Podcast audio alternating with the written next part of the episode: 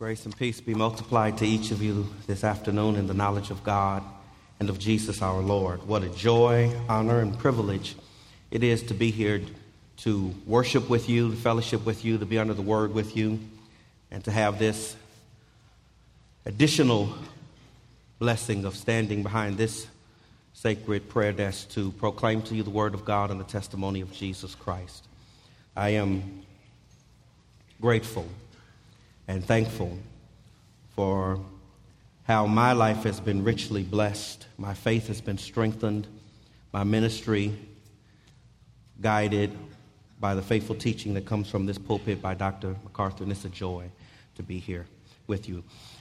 I was asked to address the topic of the life of the church, and I would like to do that from a lesson that Jesus teaches from an example he gives in John chapter 13. Let me breathe the word of prayer and ask God's blessings over our time, and then I want you to hear the reading of God's word. Father, we thank you and praise you for the privilege of gathering together to worship you in spirit and in truth. We praise you for the Lord Jesus Christ, who is our all sufficient prophet, priest, and king. We thank you for your word that is a lamp for our feet and a light for our pathway. Give us understanding now that we may comprehend the scriptures. Help me to speak your word with faithfulness, clarity, authority, passion, wisdom, humility, and freedom. And as the seed of the word is planted, we recognize that you alone can give the increase. So, as always, we reserve for you the highest praise and full credit for the fruit that shall come from this time in Jesus' name. Amen. John 13, beginning at verse 1, says, Now, before the feast of the Passover, when Jesus knew that his hour had come, to depart out of this world to the Father, having loved his own who were in the world, he loved them to the end. During supper, when the devil had already put into the heart of Judas Iscariot, Simon's son, to betray him, Jesus, knowing that the Father had given all things into his hands, and that he had come from God and was going back to God, rose from supper. He laid aside his outer garments and, taking a towel, tied it around his waist. Then he poured water into a basin and began to wash the disciples' feet and to wipe them with the towel that was wrapped around him. He came to Simon Peter, who said to him, Lord, do you wash my feet? Jesus answered him, What I am doing you do not understand now, but afterward you will understand. Peter said to him, You shall never wash my feet. Jesus answered him, If I do not wash you, you have no share with me. Simon Peter said to him, Lord, do not, not my feet only, but also my hands and my head. Jesus said to him, The one who has bathed does not need to wash except for his feet, but is completely clean. And you are clean, but not every one of you. For he knew who was to betray him. That is why he said, Not all of you are clean when he had washed their feet and put on his outer garment and resumed his place, he said to them, Do you understand what I have done to you? You call me teacher and Lord, and you are right, for so I am. If I then, your Lord and teacher, have washed your feet, you ought also ought to wash one another's feet. For I have given you an example that you also should do just as I have done to you. Truly, truly, I say to you, a servant is no greater than his master, nor is a messenger greater than he, than the one who sent him. If you know these things, blessed are you if you do them. Amen. Here, Jesus, in no uncertain terms, says that the body life of the local church, of his people, of the disciples, should be a community of foot washers. The text begins by setting the scene. Jesus is with his disciples in the upper room, a borrowed loft, in which they will observe together the feast of the Passover. This annual holy feast, of course, commemorated the Exodus when God delivered the children of Israel from the oppression of Pharaoh and the bondage of Egypt. The term Passover itself speaks to God's judgment on Egypt as the firstborn male of every Egyptian household was slain, but death passed over the houses of the children of Israel that were covered by blood on the doorpost. In this upper room, as they celebrate the feast of the Passover, little do the disciples know that this will be the last meal they will share with Jesus. Just hours from these events, Jesus will be betrayed, arrested, and crucified. John chapter 13 and the following chapters record what we call the upper room discourse, this final set of instructions Jesus gives to his disciples before these events take place of his passion. These discussions and instructions begin, however, with the text for our time together now, where Jesus washes his disciples' feet and lays down a standard for his disciples in so doing. In a real sense, everything that Jesus will say in the coming chapters to them is really rooted, I believe, in, in this text, where he lays down what he calls in verse 15 an example for them to follow. Here we are reminded in no uncertain terms that servanthood is essential to Christianity. This is an important truth for us to remember as pastors of the Lord's church. This is an important truth for us to remember as sinners who need this truth that we would teach those whom we serve. In fact, one pastor, after preaching this text, was confronted at the door by a member who wanted a little bit of clarification and said, Now, let me see if I'm getting this straight. You're saying, Pastor, that all Christianity basically boils down to basin theology, B A S I N, basin theology. He says, What do you mean? He says, In Christianity, it seems either you take a basin and become like Jesus in serving others, or you take a basin and be like Pilate and wash your hands of Jesus. He might have been on target there. Here we do see a real dividing line about what it means to be a true follower of Jesus Christ. And I believe what it means for us as followers of Jesus Christ to be the church. Here we are reminded that servanthood is essential to Christianity those who would follow Christ must follow his example of servanthood. The life of the church is to be made up of a community of foot washers who serve one another. What does this mean? There are several lessons here, I believe, for the life of the church from the example of Jesus. The first would be this the motivation for service is love. The motivation for service is love. Now, says verse 1 before the feast of the Passover, when Jesus knew that his hour had come to depart out of this world to the Father, having loved his own who were in the world, he loved them to the end. The verse, and thus the chapter begins with a time reference in terms of the human calendar, it is the feast of the Passover. In terms of the divine schedule, Jesus knew that his hour had come. As you read through the Gospel of John, various circumstances arise, and Jesus talks about his hour or the fact that his hour had not yet come. But now he says here in verse 1 that Jesus knew his hour had come. Note the language John uses in this first verse as Jesus is preparing to go to the cross.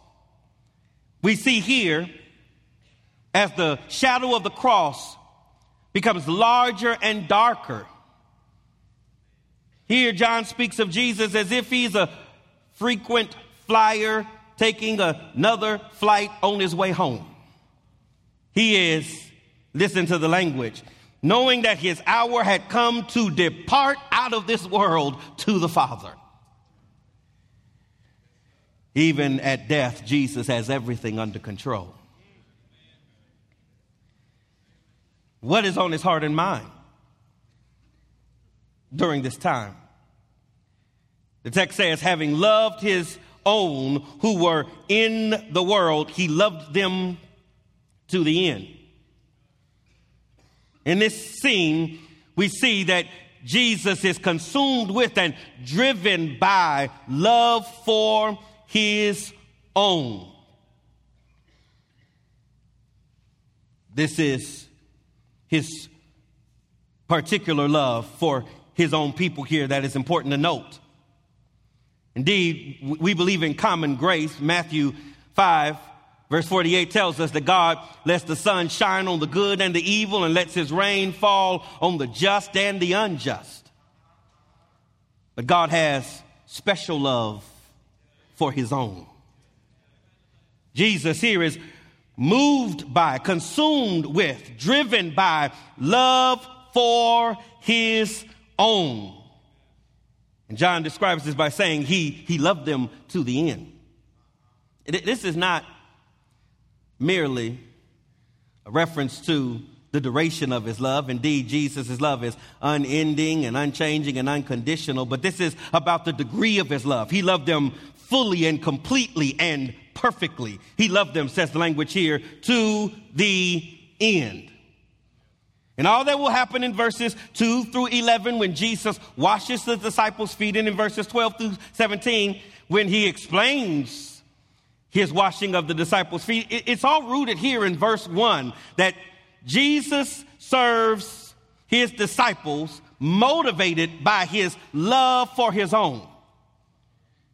And we are reminded in this opening verse that true Christian servanthood starts with love in your heart, not a towel in your hand.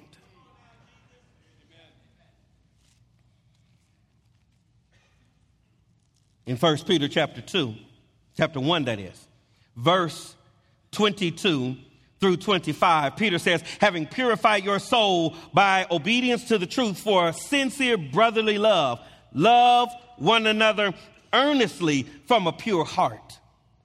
Since you have been born again, not of perishable seed, but of imperishable, through the living and abiding word of God, for all flesh is like grass, and all its glory like the flower of the grass. The grass withers and the flower falls, but the word of the Lord remains forever. And this word is the good news that was preached to you. The first lesson we see here is that the motivation for service is love. Jesus will wash his disciples' feet, motivated, consumed with, driven by his love for his own. And we're called to love one another. But this is not natural to us. As Peter says here in chapter 1 of 1 Peter, verse 22 and 23, he reminds us that this, this kind of Christ like love is not natural to us as sinners. We, we most naturally are lovers of self rather than lovers of God. But as those who have been born again, since we have been born again by the imperishable seed of the Word of God, we are to love one another. Love is the birthmark of Christian discipleship. And it moves us and motivates us to serve one another. Would you consider, secondly, that the model of service is Jesus? The model of service is Jesus. After this introductory statement in verse 1, verses 2 through 11 records the event of Jesus washing his disciples' feet. It is a dramatic and disturbing act. Consider, on one hand, that the example of Jesus was a dramatic act, verses 2 through 5. reads During the supper, when the devil had already put into the heart of Judas Iscariot, Simon's son, to betray him. Jesus, knowing that the Father had given all things into his hands, and that he had come from God and was going back to God, rose from the supper. He laid aside his outer garments and taking a towel, tied it around his waist. Then he poured water into a basin and began to wash the disciples' feet and to wipe them with the towel that was wrapped around them. What a scene. Jesus and his disciples enter the upper room. Their travels result in them entering into the room with dirty, dusty feet. Basic hospitality would have some servant to wash their feet. But Luke 22, verse 24, tells us that as they enter in the upper room, there's a dispute among the disciples about who will be regarded as the greatest. Jesus has not departed yet, but they're already arguing about who's going to be in charge. And no one will give up leverage by washing feet. So they, they all go to the table with dirty feet. Here, brothers, we, we are reminded that conflict in the church is rooted here when we have an attitude of, of lording it over when we're more concerned about who's in charge rather than simply serving one another like Christ. When our authority, our role is more important than serving like Christ, then division arises and Christ is dishonored and the gospel is muted. The disciples are playing big shots at the table. And Jesus replies, responds to the scene by getting up. And it might be strange to some of y'all, but where I come from, when somebody's saying amen like that, that's like saying sick them to a dog. It makes you preach harder. Uh, Jesus gets up and takes off his outer garment. And uh, gets him a basin and water and a towel, and he begins to wash the disciples' feet. Another note here in this scene is significant. Verse 2 tells us that these events are happening when the devil had already put into the heart of Judas Iscariot, Simon's son, to betray him. Judas will soon sneak out of the room to betray Jesus. He will betray Jesus with a kiss. And this will set off the events of Jesus' final moments and leading up to his crucifixion. The text is very clear to us as you read it in its entirety that, that, that Judas is, is unregenerate. And the devil had free reign in his heart. And they were on one accord, Judas and, and Satan, about the plan against Jesus. In fact, in verses 10 and 11, Jesus will make it clear, uh, John will make it clear in, as, as if in a footnote that Jesus says what he says because he knew who was going to betray him. Not everyone in that room was clean.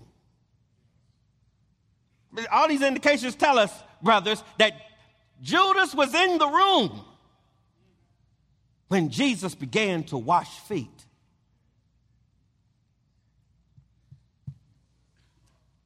Would you have washed Judas' feet?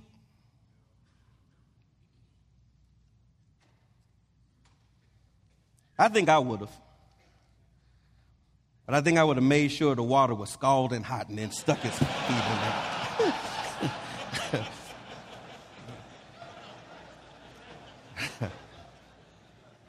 But I imagine Jesus washed the feet of Judas all the more tenderly. John Phillips says, We see here the feet of Judas, feet washed by the Savior, and in a few chapters later, we'll see the feet of Jesus feet pierced by sinners.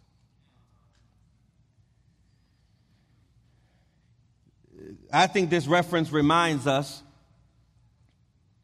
that following the example of Jesus, we are called to be servants, servant leaders as pastors, and that the church is to be a community of foot washers. And by following the example of Jesus, we don't have the right to determine who deserves our service. Verse 3 says Jesus, knowing that the Father had given all things into his hand and that he had come from God and was going back to God. What a setup for the scene here. Jesus is fully aware of his sovereign authority. He is fully aware of his sovereign authority. He is aware of his deity. He is aware of his destiny. He came from God. He is going back to God. And yet it is with what he knows that he takes out his honor garment and gets a towel and washes the feet of his disciples. There is no complex here about what others will think about Jesus doing such a lowly act. Jesus, knowing, says the text, that the Father had given all things into his hands, was yet free to wash his disciples' feet. Here we're reminded that in a devotional thought that we, we must not determine the, the worth of our service by the, the prominence of our role. Prominence and significance, brothers in ministry, are not the same thing. And everyone at the front of the line is not necessarily the most important person in the line. Jesus says it this way that the first shall be last and the last shall be what? First. Here, Jesus, who knows that all things have been given into his hands, now washes the disciples' feet. He rose from supper. He laid aside his outer garments and taking a towel, tied it around his waist. Verse 5 Then he poured water into a basin and began to wash the disciples' feet and to wipe them with the towel that was wrapped around him. Jesus takes the lowly role of servanthood this is a reminder of what Jesus had already done in his incarnation in a much more infinite way. Philippians chapter 2, verses 6 and 7 says, For though he was in the form of God, he did not count equality with God a thing to be grasped, but emptied himself by taking the form of a servant, being born in the likeness of men. What Jesus does in this text points back to what he had done in his incarnation, and it points ahead to what he will do in his crucifixion.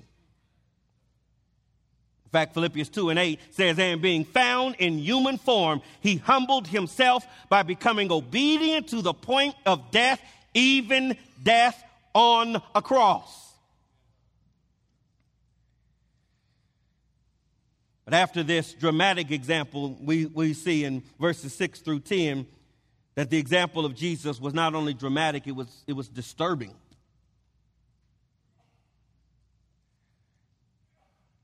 Verses 6 through 10 again reads He came to Simon Peter, who said to him, Lord, do you wash my feet? In the previous verses, there's this hush, if you will, over the text. Seems as without a word, Jesus gets up and begins to wash his disciples' feet. And by the record, no one is saying a word. But this has to be embarrassing both for the disciples, they're embarrassed for themselves and for Jesus. They can't believe what's going on. They trade awkward glances, but no one says anything until we get to Peter. Some, somebody needs to say something about what's going on, and it, it might as well be Peter.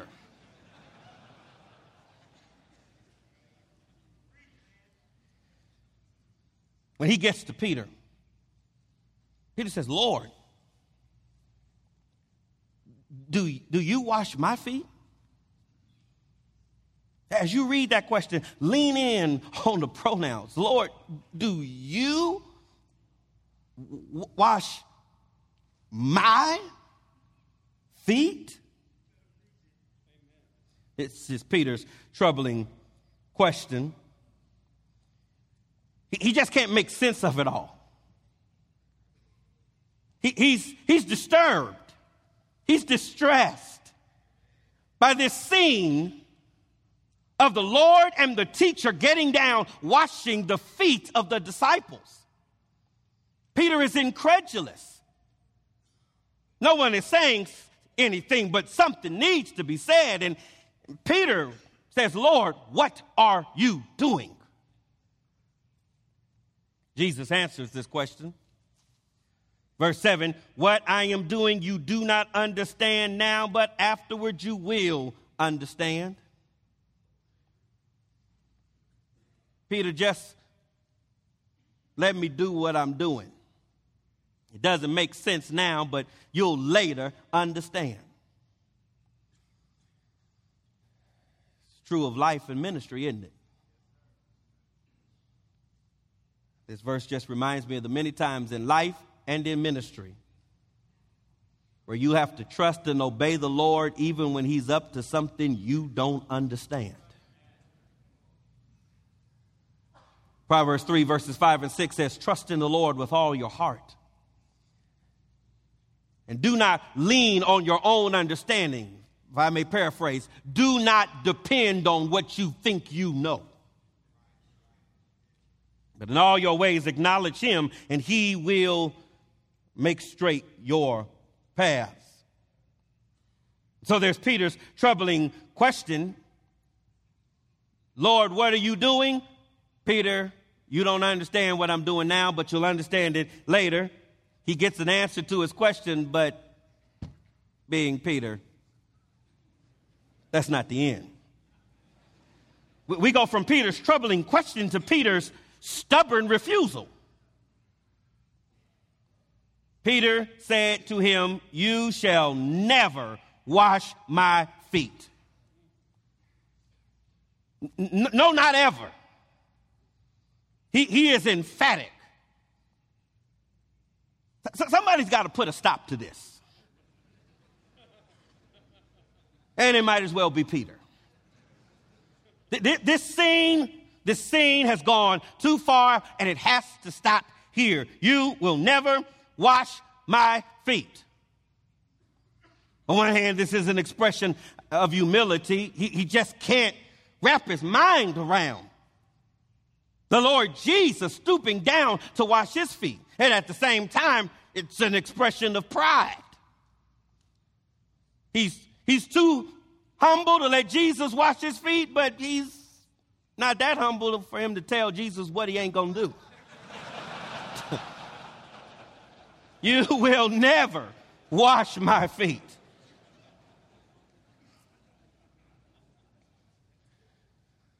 Jesus answered him, If I do not wash you,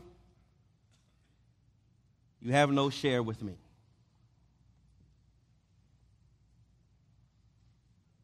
You catch, brothers, at this point, we're not talking about feet anymore.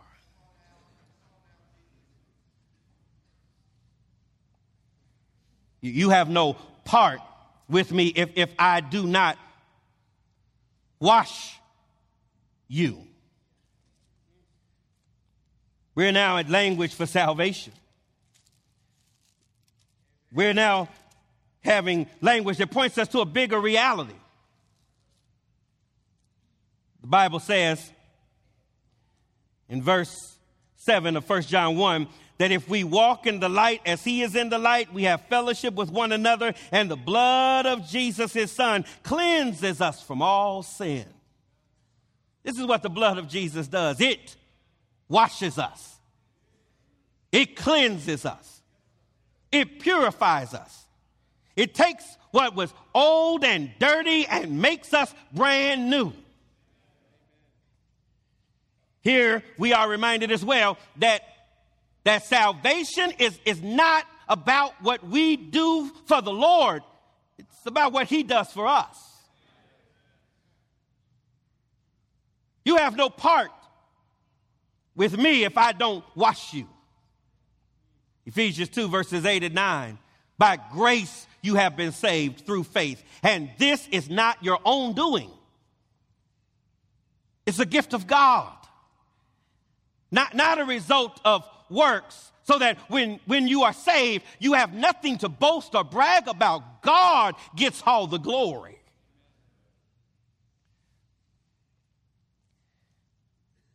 If I do not wash you, Peter, you have no part with me. So the text proceeds here then from Peter's troubling question to Peter's stubborn refusal to Peter's devotional conclusion. verses uh, 9 and 10. We're just in the whole scene between Jesus and Peter here. We, we see how people may respond to your service. There, there will be people like Peter who, maybe people who will question your service. There may be people who reject your service.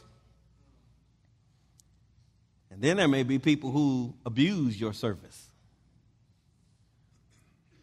Peter did all three in this conversation. Did you catch it? First, he questions the Lord, What are you doing?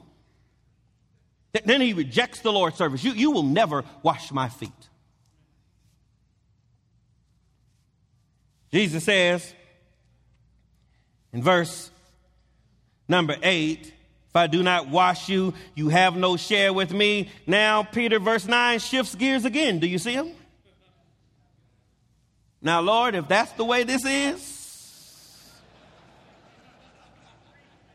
Lord, not my feet only, but my hands and my head.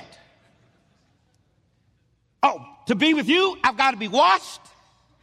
Then, not just my feet. Give me the full body treatment, Lord and, and wash all of me.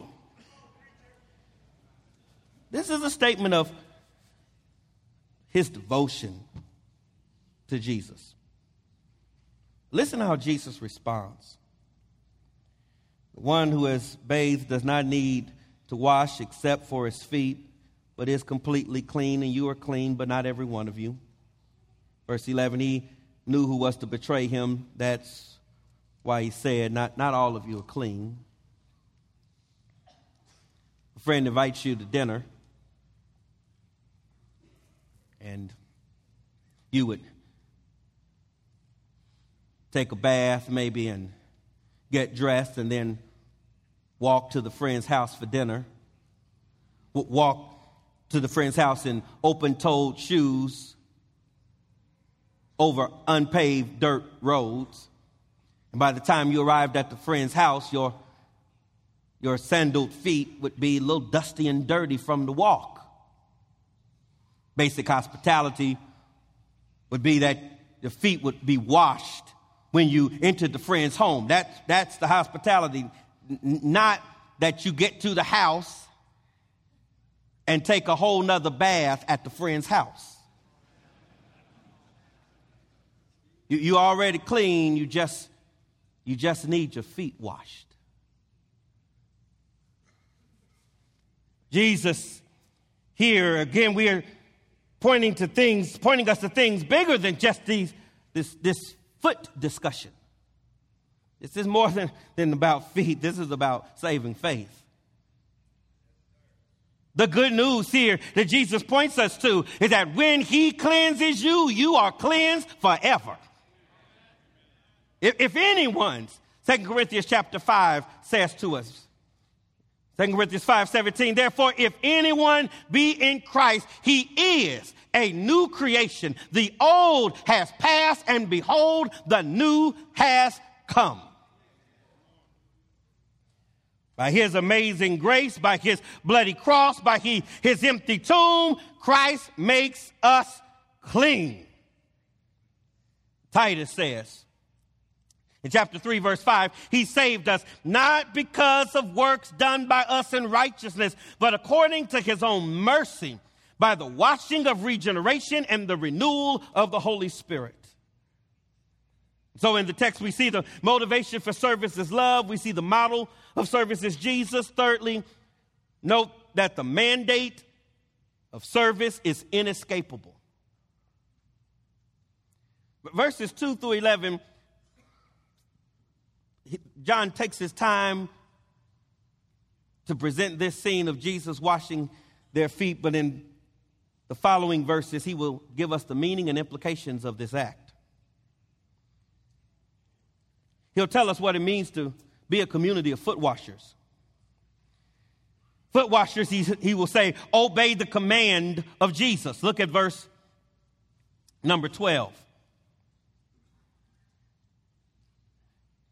When he had washed their feet and put on his outer garments and resumed his place, he says to them, Do you understand what I have done to you? This rhetorical question assumes a negative answer. No, he's already made it clear in his conversation with Peter. They do not understand what is going on.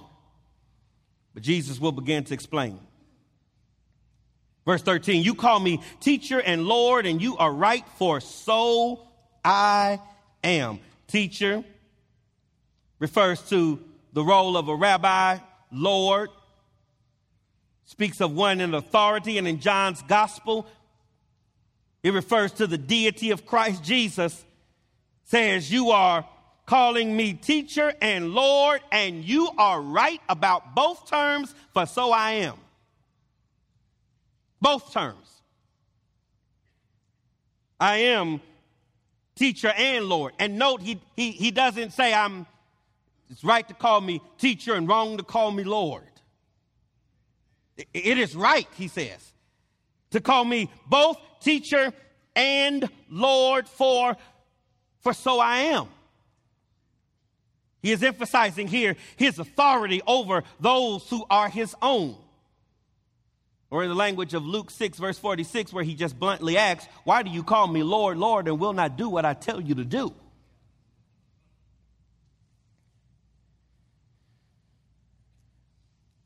You call me teacher and Lord, and you are right, that's who I am.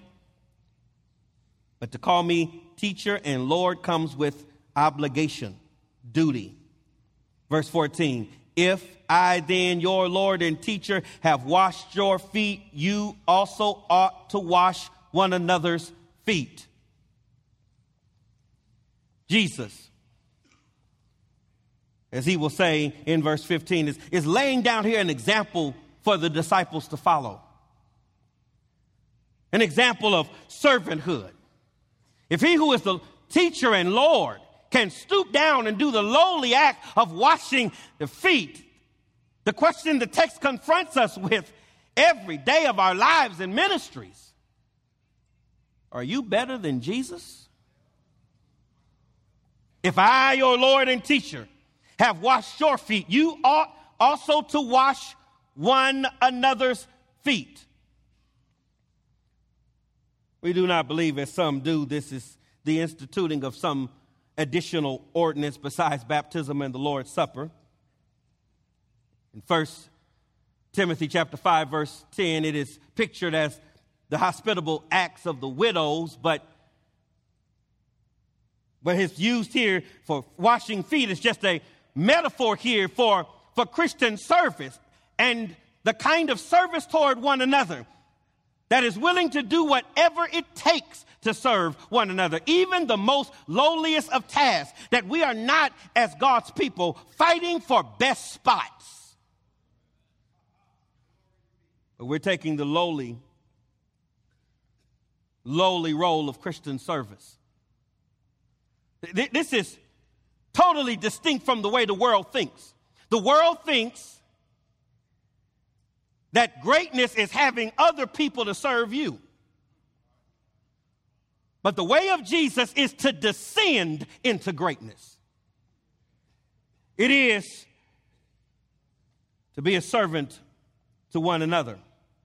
It's as simple as this in the body life of the church. Just this simple question Is there anything I can do for you? It's a simple question. I just found it to be a dangerous question as a pastor when I'm calling sick people or grieving people or hurting people or troubling people. Just that, that simple question is a dangerous question. Dangerous because they might really answer it. Is there anything I can do for you? But this, this kind of spirit of servanthood, what, whatever it takes, even if it's a lowly thing, ought to mark the life of those who've been washed by Jesus, cleansed by Jesus. Foot washers obey the command of Jesus. Foot washers follow the example of Jesus. Verse 15. For I have given you an example that you also should do just as I have done to you. Jesus here now really explains all that has happened in the preceding verses. He is giving us an example to follow. We're to follow his example in sanctification. Matthew 11, 29, he says, Take my yoke upon you, get in the harness with me, and learn from me. For I am gentle and lowly, and you will find rest for your soul. We're to follow his example in suffering. First Peter chapter 2, verse 21 says, For to you, for the, to this you have been called, because Christ also suffered for you, leaving you an example so that you might follow in his steps. And here in John 13, verse 15, we're to follow his example in servanthood. I have given you an example that you should do just as I have done to you. When I see this verse, I just um, can't help but think of my mother when I was a boy and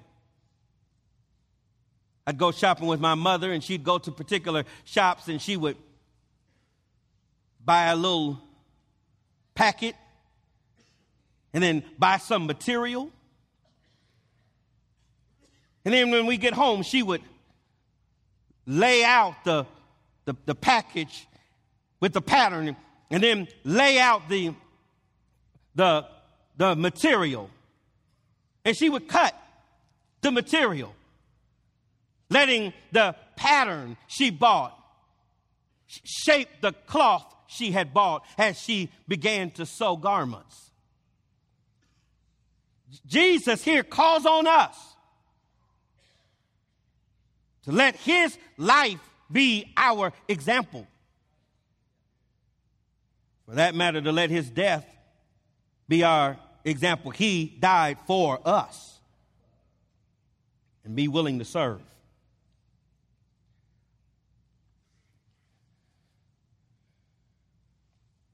In 1878, William Booth was establishing the Salvation Army.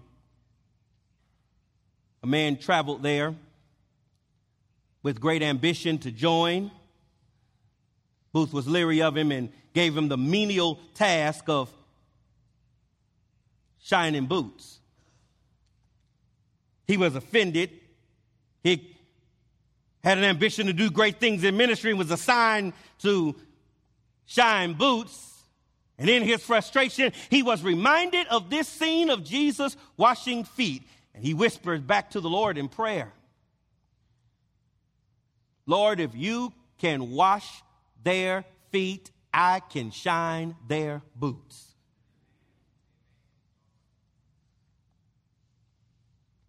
If Jesus can wash feet, then we can serve when we do not feel like it. If Jesus can wash feet, then we can serve even when it costs us something. If Jesus can wash feet, we can serve even when our service is not well received or appreciated.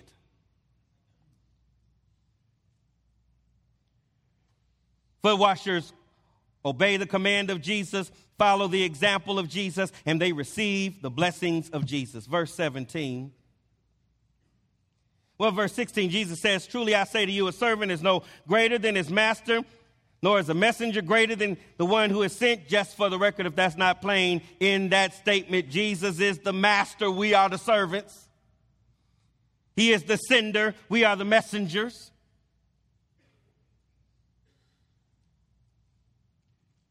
Thus, he says in verse 17, if you know these things, blessed are you if you do them. It is a blessing to know the truth. That's where the text begins. It is a blessing to know the truth. I, I love this is one of Jesus's, if you will, forgotten beatitudes. If you know these things, blessed are you if you do them. And it starts with the importance of knowing the truth. But it doesn't end there. The blessing, the real blessing, is that you do it.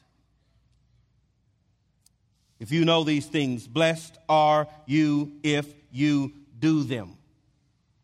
D.L. Moody was right that the Word of God is not given for our information, it's given for our transformation. And Jesus here lays down this example and gives these instructions so that we might do what He calls us to do in the body life of the church. That the Christian community would be marked by humble servanthood, motivated by love. Love that is this kind of love, only characteristic of those who've truly been born again.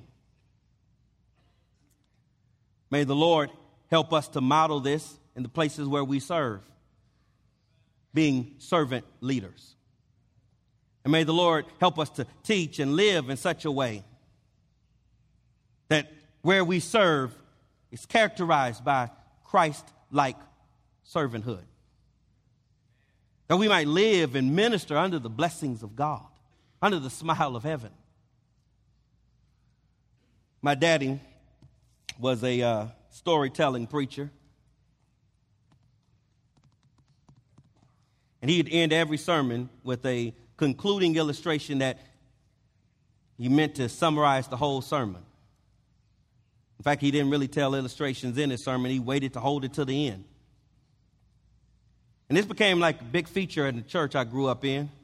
He'd introduce the sermon by saying, If you miss my message, at least keep my story. This was the signal that he was going into that closing illustration, and I'd watch it be an interesting thing to see. When he'd say that line, deacons would start waking up on the front row. They knew the stormer was, was almost over.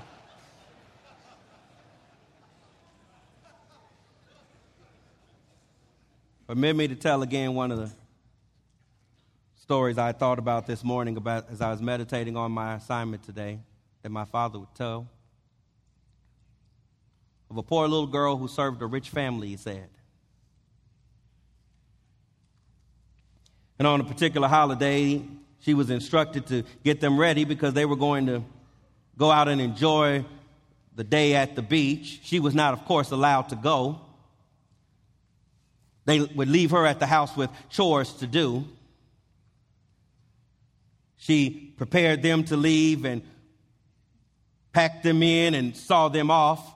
And it was a beautiful day, so she decided she would just, you know, kind of sit there in the grass and enjoy the day for a little while before she went in and got to her chores. She's distracted by a shadow cast over her. She looks up, there's this fine dressed, pretty girl standing over her. She looks up, and the girl looks down and says, Do you know who I am? She says, Yes, I, I know who you are. You're part of that rich family that live up there on the hill. I've heard discussions about your family around the table. She says, That's right. You, you see, that biggest house up there on the hill, that belonged to my daddy. And, and the biggest boat out there on that water, that belonged to my daddy. And the, then she was just on the road. You see these shoes? My, my daddy bought these for me, bought me a dozen just like them. You, you like my dress? My daddy bought me this dress and it doesn't just like it. And she goes on and on until the poor little girl can't take it anymore. And she looks up and says, Well, you know, my daddy's rich too. He is. Well, if your daddy is rich, what does he own? My dad said, the little poor girl looked up and said, You see that land up there that your daddy's house is on? That belonged to my daddy. and you see that water out there that your daddy's boat is on? That belongs to my daddy. My father is rich in houses and land, and he holds the wealth of the world in his hand. Not to be outdone, the rich girl looks down at the poor girl and says, and she sees her dirty dress, the holes in her shoes. If your daddy is so rich, why are you dressed like that? The rich girl looks up and says, Excuse my appearance, but I'm not home yet. And when I get home, my dad has a new robe waiting on me and new shoes waiting on me. Oh, brothers, we are not home yet. We are still called to serve and to suffer and to sacrifice. But as those who have been born again, those who follow the example of Jesus, those helped by the strength of the Holy Spirit, let us be steadfast, immovable, always abounding in the work of the Lord, knowing that in the Lord your labor is not in vain. Praise God for that. Lord, we thank you for your word. We thank you for its truth, wisdom, and authority, and we ask that you would help us to be doers of the word and not hearers only, lest we deceive ourselves. Help us to live out the life of the teachings of our faith as those who have been cleansed and washed and made new by Christ. As his blood and righteousness is open for us a new and living way to you, we, we come, Father, now to your throne of grace and ask for grace and mercy, Lord, to be faithful to the place where you've assigned us. And we pray for the places that we serve in the local church. That you would make, make us a community of foot washers so that the watching world would know the difference that Christ makes to your glory, we pray. Amen.